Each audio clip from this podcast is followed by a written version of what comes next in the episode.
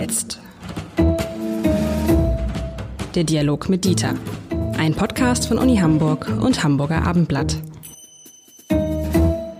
Herzlich willkommen. Mein Name ist Lars Heider und als Dieter Lenzen und ich mit der, mit der Kollegin, die, die uns bei der Vorwand dieses Podcasts hilft, über dieses heutige Thema gesprochen haben, da habe ich diese liebe Kollegin Heike Kleen, schönen Grüße an dieser Stelle, zum ersten Mal so ein bisschen, ja, echauffiert ist das falsche, äh, wäre das falsche Wort, lieber Lenzen. Aber sie hat sich schon ein bisschen aufgeregt, denn wir wollen heute darüber sprechen, wir wollen heute eigentlich über telefonierende Eltern sprechen. Und die Frage, ob es eigentlich gefährlich ist, wenn Eltern so viel telefonieren und das nicht, weil jetzt die Handyrechnung so hoch ist, sondern weil Eltern vor lauter Telefonieren, vor lauter Benutzung des Handys ihre Kinder vergessen. Und ähm, die Heike hat sich dann darüber aufgeregt, weil sie gesagt hat, wer, wer, wer, wer sind denn diese Menschen, die bewerten, wenn Mütter telefonieren, dass sie sagen, die sind ja nur am, am, Telefon, woher wissen die denn, was die gerade machen, wie wichtig dieses Gespräch ist und so weiter und so weiter. Aber es ist ein Riesenthema aus eigener Erfahrung. Wenn man Kinder hat, denen man einen sorgsamen, sorgfältigen, nicht zu ausufernden Umgang mit dem ähm, Handy beibringen will, dann stellt man natürlich schnell fest, dass es vielleicht nützt, wenn man ein gutes Vorbild ist und dass es nicht so nützt, wenn, den, wenn man permanent selber am Handy ist, wenn die, wenn die Kinder natürlich dann relativ schnell sagen, Papa, Mama, du willst mir sagen, ich soll nicht so viel am Handy sein, du bist doch selbst den ganzen Tag am Handy. Und ähm, das ist ein, ein, ein irres Problem, finde ich. Das geht bis hin zu, äh, wenn man im Urlaub ist und dann mal in Hotels morgens frühstückt und sieht, dass an ganz vielen Tischen ähm, alle Familienmitglieder eigentlich vor ihren Handys sitzen, selbst kleine Kinder. Darüber wollen wir heute sprechen, äh, lieber Herr Lenzen weil Sie ja auch Pädagoge sind, das wir gut beurteilen können. Äh, verstehen Sie den Einwand von Heike Kleen an der Stelle? Ja, müssen Sie ja jetzt. Ähm, also als Wissenschaftler würden wir ja sagen, äh, schauen wir mal, was es an gesichertem Wissen zu diesem Thema gibt, ob der Umstand, dass äh, Eltern, äh, Mütter, Väter, wie auch immer, äh, telefonieren im Beisein der Kinder, die eigentlich mit ihnen interagieren wollen, ob äh, das äh, zu Schäden führt, die wir wahrnehmen müssen. Äh, die Lage ist leider so, dass es praktisch kaum Untersuchungen dazu gibt, äh, die entweder seriös oder repräsentativ genug sind. Es sind immer nur ein paar Dutzend Personen, die beobachtet worden sind, äh, so dass äh, dabei im Grunde anekdotische Evidenz, wie man das nennt, herauskommt. Ähm, also mein Lieblingswort, mein Lieblingswort von Ihnen, anekdotische Evidenz. Aller, aller Weltsurteile, ähm, wo man sagt, ja, hat man sich auch nicht anders gedacht. Also zum Beispiel, ähm, dass Kinder äh, wütend werden oder jammern, wenn die Eltern nicht zuhören. Ja, gut, das kann so sein. Ähm, oder äh, dass äh, die fehlende Aufmerksamkeit für das Kind auf dem Spielplatz vielleicht das Risiko enthält, dass es vom Klettergerüst fällt. Das kann aber auch trotzdem passieren, denn man kann ja nicht neben dem Gerüst, Gerüst stehen, kann man tun. Aber die Kinder müssen natürlich auch selbstständig sein. Äh, und ähm, es ist so, dass ähm, wir inzwischen in einer Kommunikationswelt leben, in der die fernen Personen, die an dem Handy sind, ja mit in der Runde der Interakteure sind. Mit mhm. anderen Worten, man kann sie also auch mit einbeziehen und ähm, klar, wir wissen nicht, was da gerade telefoniert wird. Vielleicht ist es ja auch in der Tat wichtig. Und damit sind wir eigentlich bei dem Thema der Unterstellung. Wieso kommt man eigentlich dazu, zu sagen, dass die Kommunikation mit den Kindern wichtiger ist als mit den Personen, äh, die äh, an einem Handy sind auf der anderen Seite. Ähm, man könnte sagen, dass die Erscheinung, die wir seit 40, 50 Jahren haben, diese wahnsinnige Zentriertheit auf die Kinder, dass sie immer Recht haben, dass sie immer im Vordergrund stehen, äh, dass das gerade das Problem ist äh, und dass sie auch lernen müssen, nachrangig zu sein. Äh, in der traditionellen Gesellschaft, sagen wir des 19. Jahrhunderts, äh, fand Kommunikation am Tisch statt.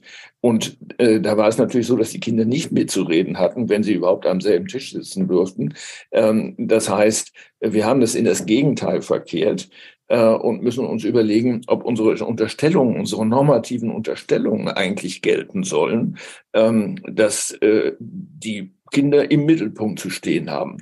Das ist, ein, das, ist ein, das ist ein sehr interessanter Punkt. Ich will noch einmal kurz zur Erklärung des Themas sagen.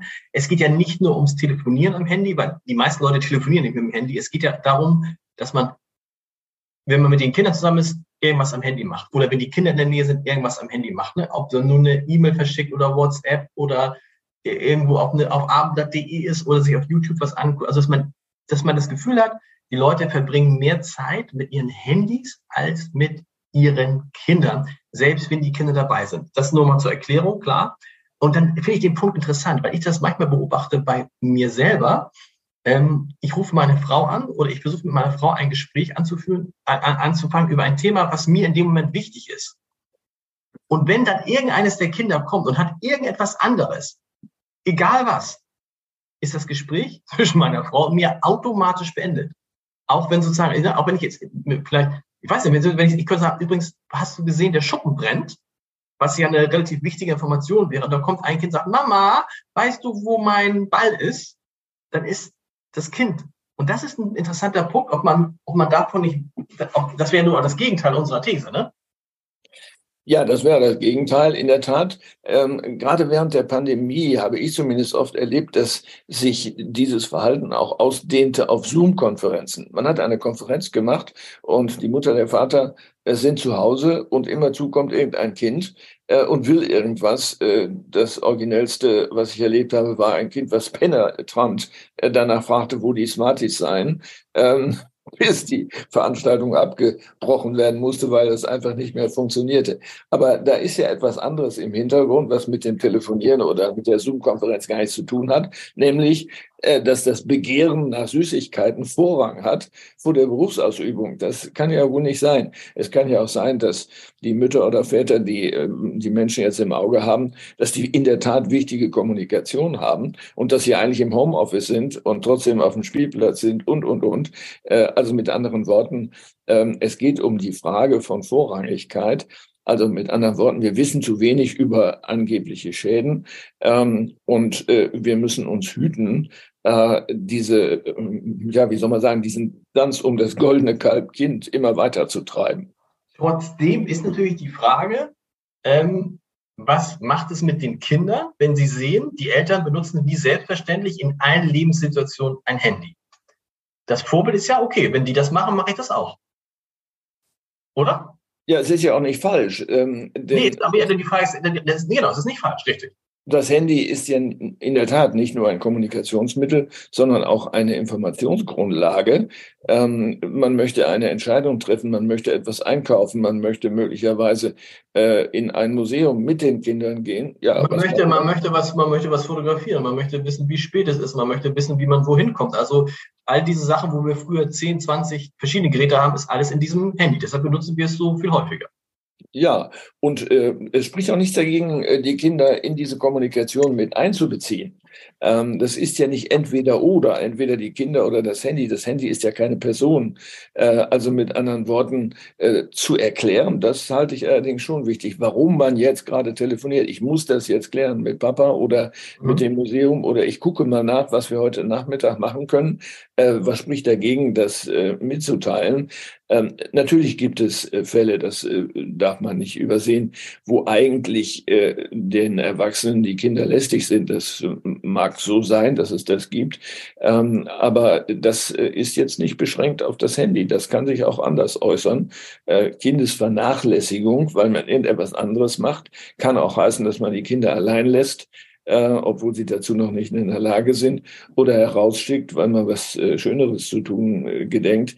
Also das ist ja keine neue Erscheinung, die entstanden wäre äh, durch die Existenz von Smartphones. Das heißt, Sie würden jetzt auch gar nicht mich verurteilen, wenn ich mit meinem Kind auf dem Tennisplatz bin oder spielt irgendwie Tennis oder keine Ahnung oder auf dem Spielplatz wenn ich jetzt zwischendrin mal auf der Bank, auf die Bank mich hinsetze und in meinem Handy irgendwas mache und nicht jetzt die ganze Zeit mein Kind im Blick habe. Das ist eigentlich, eigentlich ist es nichts Verwerfliches, weil es geht ja nicht darum, Sie haben es gesagt, dass, äh, also man muss eine Aufsichtspflicht haben, wenn das Kind gerade anfängt, irgendwie äh, 30 Meter hoch den Baum hochzuklettern, ist es was anderes. Aber grundsätzlich ist es ja nichts Verwerfliches zu sagen, ja klar, die Eltern haben auch ein Anrecht, mal was anderes zu machen, als immer nur auf das Kind zu starren. Ja, ähm, ich denke, in dem, was Sie sagen, steckt natürlich noch etwas anderes drin. Ähm, dahinter nämlich die Erwartung, dass das Kind ununterbrochen bewundert wird, äh, in diesem Fall vielleicht für sein Tennisspiel oder für das äh, Klettern auf einem Klettergerüst. Äh, das ist ja nicht vernünftig. Ähm, es sind ganz normale Spieltätigkeiten, die nicht immer belobigt werden müssen. Es gab in den 70er Jahren ähm, so einen Aufkleber, den man kaufen konnte und ins Auto kleben. Da stand drauf, hast du dein Kind heute schon gelobt? Mhm. Ähm, das war irgendeine pädagogische Bewegung, wo man gesagt hatte, ja, wozu denn? Als Routine? Äh, und das muss ich abhaken, so wie äh, Reinlichkeitserziehung oder ähnliches. Daran kann man sehen, welche Exzesse äh, diese Kinderzentriertheit in einer im Übrigen relativ normalen Gesellschaft äh, gefunden hat. Wenn wir über die Handynutzung sprechen und ich sie schon da habe als Pädagoge, was ist da so eine Empfehlung? Also ähm, neun, ich habe neulich von einer, von einer fünften Klasse gehört, da hat die Lehrerin zum Anfang der fünften Klasse gesagt, alle, die ein Handy haben, stellen sich mal nach links und alle, die kein Handy haben, stellen sich mal nach rechts. Rechts standen nur zwei Jungs. So. Und dann habe ich gedacht, erstmal fand ich jetzt die Art und Weise, also wo die, wo die wie die Lehrerin da so Fakten geschaffen hat, interessant zumindest. Dachte aber auch, okay, wie mögen sich diese beiden Jungs gefühlt haben und die anderen hatten alle schon Handys. Und dann habe ich mal so im Freundeskreis anekdotisch, ne? Und da ist eigentlich so, ja, vierte, fünfte Klasse, da geht's los. Da kriegen die ihre Handys. Ist das zu früh? Ist das zu spät? Und dann die Frage, was soll man machen? Soll man das irgendwie reglementieren? Soll man das nicht reglementieren? Ich habe mal mit meinen Kindern den Test gemacht, äh, schon länger her. Da hatten sie beide nichts habe gesagt, heute kriegt ihr mein iPad und ihr könnt damit machen, was ihr wollt, den ganzen Tag. Um 9 Uhr haben sie sich aufs iPad ge gesetzt und um 15 Uhr habe ich den Versuch abgebrochen, weil sie sechs Stunden vor diesem iPad hingen. Also was ist da richtig? Wie geht man da ran? Naja, das ist ähm, natürlich schwierig und wird man nicht so äh, vereinheitlicht beantworten können. Äh, das hat ja was zu tun mit dem Entwicklungsstand von Kindern, äh, der auch teilweise altersunabhängig ist. Äh, das heißt, äh, jemand kann mit sechs Jahren äh, viel weiter sein als jemand anders, der auch sechs ist und eigentlich auf dem Niveau eines Vierjährigen operiert. Ähm, das ist schwer zu sagen. Ähm, ich persönlich würde immer absehen hier von Regeln ähm, zu sprechen, sondern zu sagen, wie empfinden Sie eigentlich als legitimer Kommunikationspartner Ihres Kindes, wenn das Kind nicht mit Ihnen spricht und umgekehrt. Und an der Stelle ähm, muss man darüber reden und sagen, du, ich würde jetzt aber gerne mal mit dir reden. Sie erinnern sich vielleicht, dass wir schon mal über das Handy bei Tisch gesprochen haben, äh, wo Sie äh, etwas ratlos waren und Ihre Frau zitierten, die das, äh, glaube ich, nicht wollte, wenn ich mich recht erinnere. Aber auch hier ist es komplizierter, ähm, das geeignete Maß zu finden äh, zwischen völliger Abwesenheit, also geistiger Abwesenheit, und äh, auch Höflichkeit zu lernen, zu sagen, wenn ich mit jemandem zusammen bin, mich mit dem verabredet habe, dann kann ich dann nicht sagen, so jetzt spiele ich im Handy, du kannst mhm. da sitzen und warten, bis ich mal Zeit für dich habe. Also ähm, ich glaube, es hat was mit der äh, Perspektivenübernahme zu tun wir müssen in der Lage sein, die Perspektive des anderen zu übernehmen, der jetzt dabei zuschaut, dass ich nie mit ihm rede oder ihr äh, und umgekehrt so. Und das ist eigentlich das, was unsere Aufgabe als Erwachsene ist, äh, dem Kind das vor Augen zu führen. Insofern kann die telefonierende Mutter äh, natürlich auch ähm, eine, äh, einen Erziehungseffekt erzielen, in dem Sinne, äh, dass das, so, will, so, will, also so, so, fühlst du dich äh, oder fühle ich mich, wenn du immer zu bei Tisch äh, mit dem Handy operierst. So. Okay, das kann ich auch für das Kind, wenn das Kind das Gefühl hat, das ist ja immer die große Frage, wenn das Kind das Gefühl hat, boah, immer, wenn ich mit meiner Mutter was machen will, ist die am Handy, dann kann es natürlich auch sein, dass es für sich immer entscheidet, so will ich ja nicht sein. Ja. So ein bisschen so, wie man das, wenn man so, aber da habe ich früher Freunde, deren Eltern rauchten, die dann immer ganz und sagte, ich will, ich will später niemals rauchen. Das ist so furchtbar, hört auf zu rauchen. Die meisten, anekdotisch, äh, die meisten haben aber trotzdem später angefangen zu rauchen. Ja, ähm, Sie haben ja vorhin von dem, von dem Vorbildelement gesprochen. In der Tat, äh, das Vorbild ist also äh, sehr stark äh, einflussgebend für das eigene Verhalten. Äh, aber die Eltern sind nicht die einzigen Vorbilder ähm, in einem Alter von, sagen wir mal, um die 14 herum, verlieren die Eltern an Bedeutung, was ihren Vorbildcharakter angeht. Und die sogenannten Peers, das heißt die gleichaltrigen Gruppen, äh, sind viel entscheidender äh, für die weitere Sozialisation. Die können sie ja nicht alle ausschalten und sagen, ja. du darfst nur mit Kindern zusammen sein, die kein Handy haben. Ähm, ich glaube, wir müssen aufpassen, dass hier nicht ähm, ein, ein Popanz aufgebaut wird, äh, der sicher in Extremfällen zur Aufmerksamkeit äh, Anlass geben mag. Aber äh, in einer Gesellschaft, die nun mal sich anders techniziert hat, als das vor 30 Jahren erkennbar war, müssen wir ja auch daran interessiert sein, dass die Kinder mit diesen äh, Instrumenten umgehen lernen auf verantwortliche Weise. Die ganze Debatte haben wir schon einmal gehabt, als äh, die äh, Personal Computers aufkamen in den 70er Jahren, 80er Jahren, äh, dass die Kinder äh, zu viel am äh, Computer sitzen, so war das damals noch, äh, und Computerspiele spielen. Wir haben diese Debatte an der Wende zum 20. Jahrhundert gehabt, äh, dass die Kinder zu viel gelesen haben. Ich erinnere, dass mein Großvater nicht nur darauf achtete, dass ich das Richtige lese, sondern vor allen Dingen nicht zu viel. Ähm, das war damals ein Problem, ja, dass die Kinder ja. zu viel lesen. Da, genau, äh, weil man gesagt Und vor dem Hintergrund, die bewegen sich da nicht genug oder was, oder? Na, ja, sowas spielt vielleicht eine Rolle, aber ich glaube, äh, der Gesichtspunkt des Kontrollverlustes war entscheidend. Mhm. Man kann äh, das nicht äh, grenzenlos steuern, was das Kind. Lesen die da eigentlich, genau, okay. So, und äh, das war äh, eine, äh, eine lange Debatte, auch im 19. Jahrhundert schon, wo man gesagt hat, muss man das nicht ganz unterbinden, äh, weil der Kontrollverlust das Problem ist. Äh, und wenn man den Kindern die Bücher gibt, die sie lesen dürfen, lesen sie vielleicht nicht. Mhm. Ähm, ich erinnere mich auch äh, selber, dass ähm, das Lesen von Comics, also Mickey Mouse und Ähnlichem, äh, verpönt war, dass man das nicht lesen durfte. Aber das war der, der Zugang für den Fünfjährigen oder Sechsjährigen überhaupt zu lesen. Äh, insofern bin ich froh, dass es diese Dinge gab. Interessanterweise ist es ja heute so, dass viele Lehrerinnen und Lehrer, wenn man mit ihnen spricht, dann sagen, die Kinder lesen nicht mehr genug. Aber alles, was ich aus, was, was ich von ihnen da höre, ist es so, eigentlich kann man dann als Eltern gar nicht so viel falsch machen, ähm, weil man nur einen begrenzten Einfluss auf die Handynutzung der Kinder hat.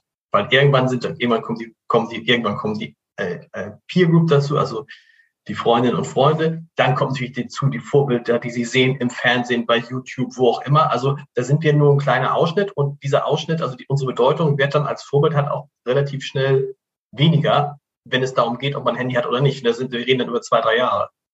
Das ist richtig. Und man verpasst die Möglichkeit, einen rationalen Umgang mit Handys äh, beizubringen. Das heißt, äh, wenn man die Kinder sozusagen aus der Nähe von Kommunikationsmedien äh, entfernt, die man nicht haben möchte, äh, dann ist eine Erziehung, eine Medienerziehung ihr gar nicht gegeben. Und dann gibt es Zufallsergebnisse drei Jahre später oder es wird all das nachgeholt, was untersagt war. Und dazu neigen Kinder nun mal. Das ist so ähnlich wie wenn Kinder, ich weiß es auch, äh, meine, bei meiner Frau war das so, der wurde immer früher, obwohl die ist, der wurde immer früher das Fernsehen so ein bisschen untersagt. Die ist aber tatsächlich auch nie zum Fernsehen gekommen. Ich bin mir mal nicht sicher, ob sie was verpasst hätte.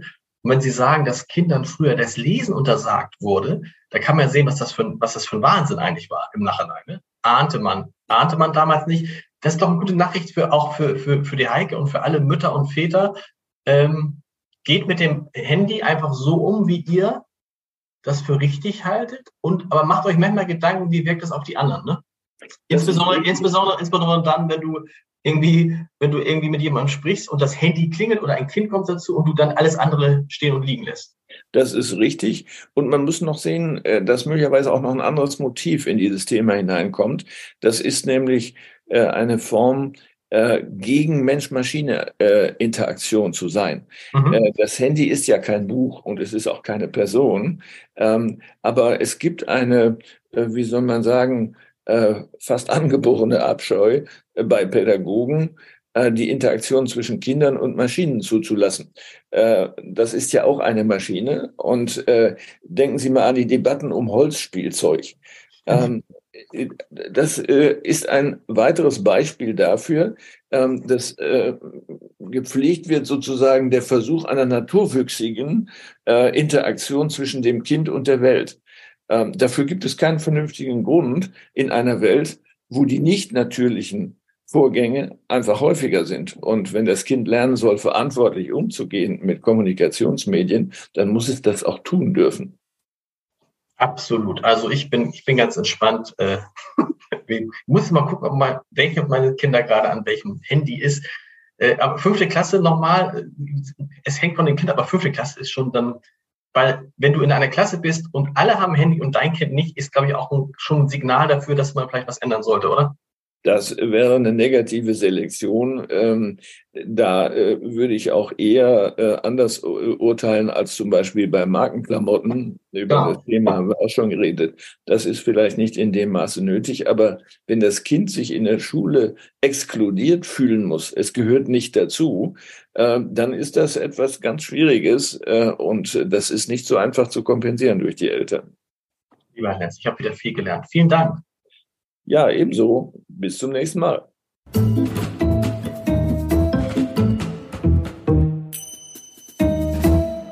Weitere Podcasts vom Hamburger Abendblatt finden Sie auf abendblatt.de slash podcast.